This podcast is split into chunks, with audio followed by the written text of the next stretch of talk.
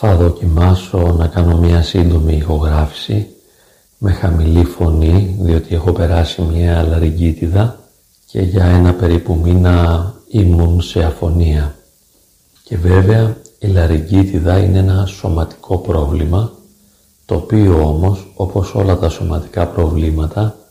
έχουν αντίκτυπο και συνέπειες και σε ψυχολογικό επίπεδο, αλλά και σε κοινωνικό και σε πνευματικό, διότι αυτές οι διαστάσεις της σωματικής υγείας, της ψυχολογικής υγείας, των υγιών διαπροσωπικών σχέσεων και της υγιούς πνευματικότητας βρίσκονται σε μια συνεχή αλληλεπίδραση. Και μακάρι στο μέτρο του δυνατού να είμαστε υγιείς σε όλα τα επίπεδα. Το σωματικό νομίζω το καταλαβαίνουμε όλοι. Γι' αυτό και ευχόμαστε πάντοτε καλή υγεία και όταν συναντάμε ο ένας τον άλλον λέμε «Γεια σου» που σημαίνει να έχεις την υγεία σου. Το ψυχολογικό το γνωρίζουμε πολύ λιγότερο. Εδώ συνήθως έχουμε τα προβλήματα των νευρώσεων όπως είναι η διαταραχή άγχους, οι φοβίες, οι αιμονές, οι κρίσεις πανικού και άλλα, ενώ στο επίπεδο των διαπροσωπικών σχέσεων το πρόβλημα ανακύπτει όταν δεν έχουμε την δυνατότητα να διαχειριστούμε τις διαπροσωπικές μας σχέσεις με τον καλύτερο τρόπο ώστε να είναι επικοδομητικές και για εμάς και για τους άλλους,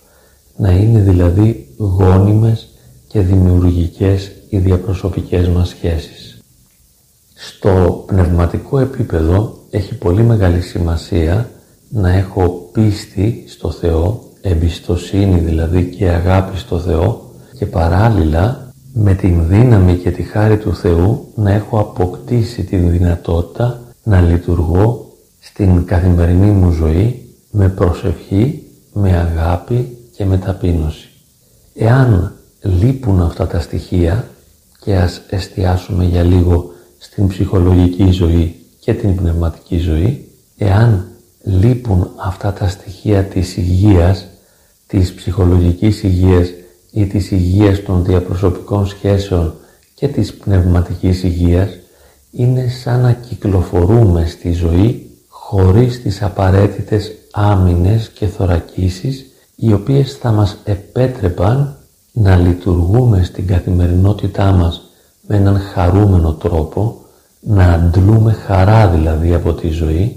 και είναι πολύ πιθανόν να βιώνουμε ματέωση, απογοήτευση, μοναξιά, έλλειψη ικανοποίησης και απουσία νοήματος.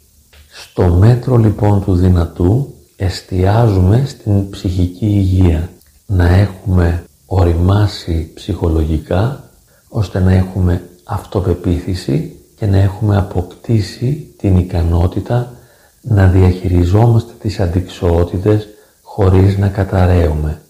Και βέβαια σε ένα πνευματικό επίπεδο με την πίστη, την αγάπη και την ταπείνωση έχουμε τα απαραίτητα εργαλεία ώστε να μπορούμε να διαχειριστούμε ιδιαίτερα τις πολύ μεγάλες κρίσεις. Όταν δηλαδή η ζωή μας διαλύει και μας συντρίβει, τότε οι ψυχολογικές δεξιότητες και οι ψυχολογικές θωρακίσεις δεν είναι αρκετές. Για να μπορέσουμε να αντλούμε χαρά και νόημα από τη ζωή, είναι απαραίτητο να έχουμε οικοδομήσει μια προσωπική σχέση με το Θεό, να έχουμε εμπιστευτεί τη ζωή μας στο Θεό, να αγαπάμε το Θεό και να λειτουργούμε την καθημερινότητά μας με βάση τις αξίες της αγάπης, της ταπείνωσης και της χαριτωμένης εν Χριστώ υπομονής. Βέβαια, οποιοσδήποτε μπορεί να διαφωνήσει και σε σχέση με την αναγκαιότητα να έχουμε καλλιεργήσει και αναπτύξει τις ψυχολογικές δεξιότητες, αλλά και σχέση με τις πνευματικές αρετές. Μπορεί κάποιος να πει για παράδειγμα ότι εγώ δεν πιστεύω στο Θεό, δεν θέλω να ταπεινώνομαι και δεν μπορώ να αγαπώ, διότι ίσως κανείς δεν το αξίζει οι άλλοι με πολεμούν και επιλέγω να είμαι δυναμικός και να κάνω πόλεμο αντί για ειρήνη με τους άλλους, ώστε να κυριαρχήσω και δεν χρειάζομαι να πιστεύω ή να αγαπώ το Θεό. Πολύ ωραία, σε ένα ανθρώπινο επίπεδο το σεβόμαστε όλο αυτό το σκεπτικό, αλλά δυστυχώς είναι τέτοια η ένταση της βαρύτητας κάποιων καταστάσεων, τις οποίες θα βιώσουμε στην προσωπική μας ζωή, ώστε χωρίς τη σχέση με το Θεό και τις κατευθυντήριες γραμμές της αγάπης, της ταπείνωσης και της υπομονής, δεν θα μπορέσουμε να τα καταφέρουμε. Και η συντριβή που θα βιώσουμε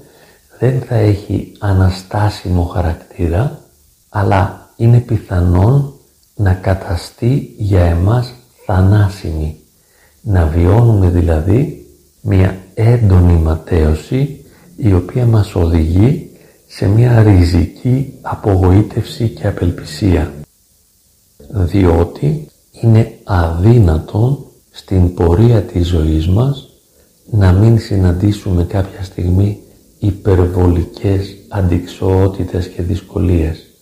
Είναι αδύνατον να μην ζήσουμε κάποιες στιγμές στις οποίες να νιώθουμε ότι όλα καταραίουν και διαλύονται, ακόμη και ο ίδιος μας ο εαυτός. Και ακριβώς σε αυτό το σημείο χρειαζόμαστε την πίστη, την εμπιστοσύνη, την σχέση, τον έρωτα, την αγάπη με το Θεό. Διότι αυτή η σχέση μπορεί να μας λυτρώσει, να δώσει νόημα στον πόνο και να μας βοηθήσει να περάσουμε μέσα από αυτές τις στενοπούς της θλίψεως και να βγούμε πιο δυνατοί και πιο χαριτωμένοι και να συντριβούμε με έναν τρόπο αναστάσιμο, καθώς θα αναφερόμαστε συνεχώς στο Θεό και την ώρα της συντριβής ο πόνος μας θα γίνεται προσευχή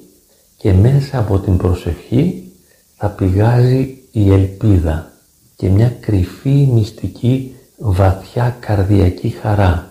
Θα λειτουργούμε σε δύο επίπεδα. Το πρώτο επίπεδο θα είναι το εγκόσμιο, η αντικειμενική πραγματικότητα, τα γεγονότα που μας πληγώνουν, και το δεύτερο επίπεδο θα είναι η αναστημένη ζωή, το πρόσωπο του Χριστού, η χάρις του Αγίου Πνεύματος. Και ενώ όλα θα διαλύονται και θα γκρεμίζονται και θα νιώθουμε ίσως ότι καταστρεφόμαστε πλήρως και ότι ολόκληρη η ζωή μας γίνεται συντρίμμια, εμείς θα έχουμε ένα δυνατό κράτημα υπαρξιακό από την άλλη διάσταση, από την πνευματική διάσταση, από την αλήθεια Θεό, από την αγάπη του Θεού, και θα ζούμε την συντριβή όλων των εκόσμιων σταθερών και την ανατροπή των πάντων, ενώ παράλληλα θα κρατιόμαστε όρθιοι, θα είμαστε σταθεροί, καθώς θα παίρνουμε ενίσχυση, υποστήριξη, ζωή και νόημα από το πρόσωπο του Χριστού, ή αν θέλετε από τη Θεία Λειτουργία ή από την προσευχή. Εύχομαι λοιπόν, κλείνοντας αυτόν τον σύντομο προβληματισμό, να είμαστε και ψυχολογικά υγιείς και σωματικά, να έχουμε όμορφες διαπροσωπικές σχέσεις, αλλά και προπάντων και πάνω απ' όλα να αγαπάμε πολύ το Θεό και κατά το μέτρον του δυνατού να αγαπάμε και τον άνθρωπο, διότι στην πολύ δύσκολη στιγμή, τότε που όλα θα καταραίουν, αυτή η Θεία Αγάπη θα μας λυτρώσει. Αυτή η Θεία Αγάπη θα μας σώσει, θα μας βοηθήσει να σταθούμε όρθιοι, να ζήσουμε και να βγούμε νικητές. Μακάρι να γίνει έτσι.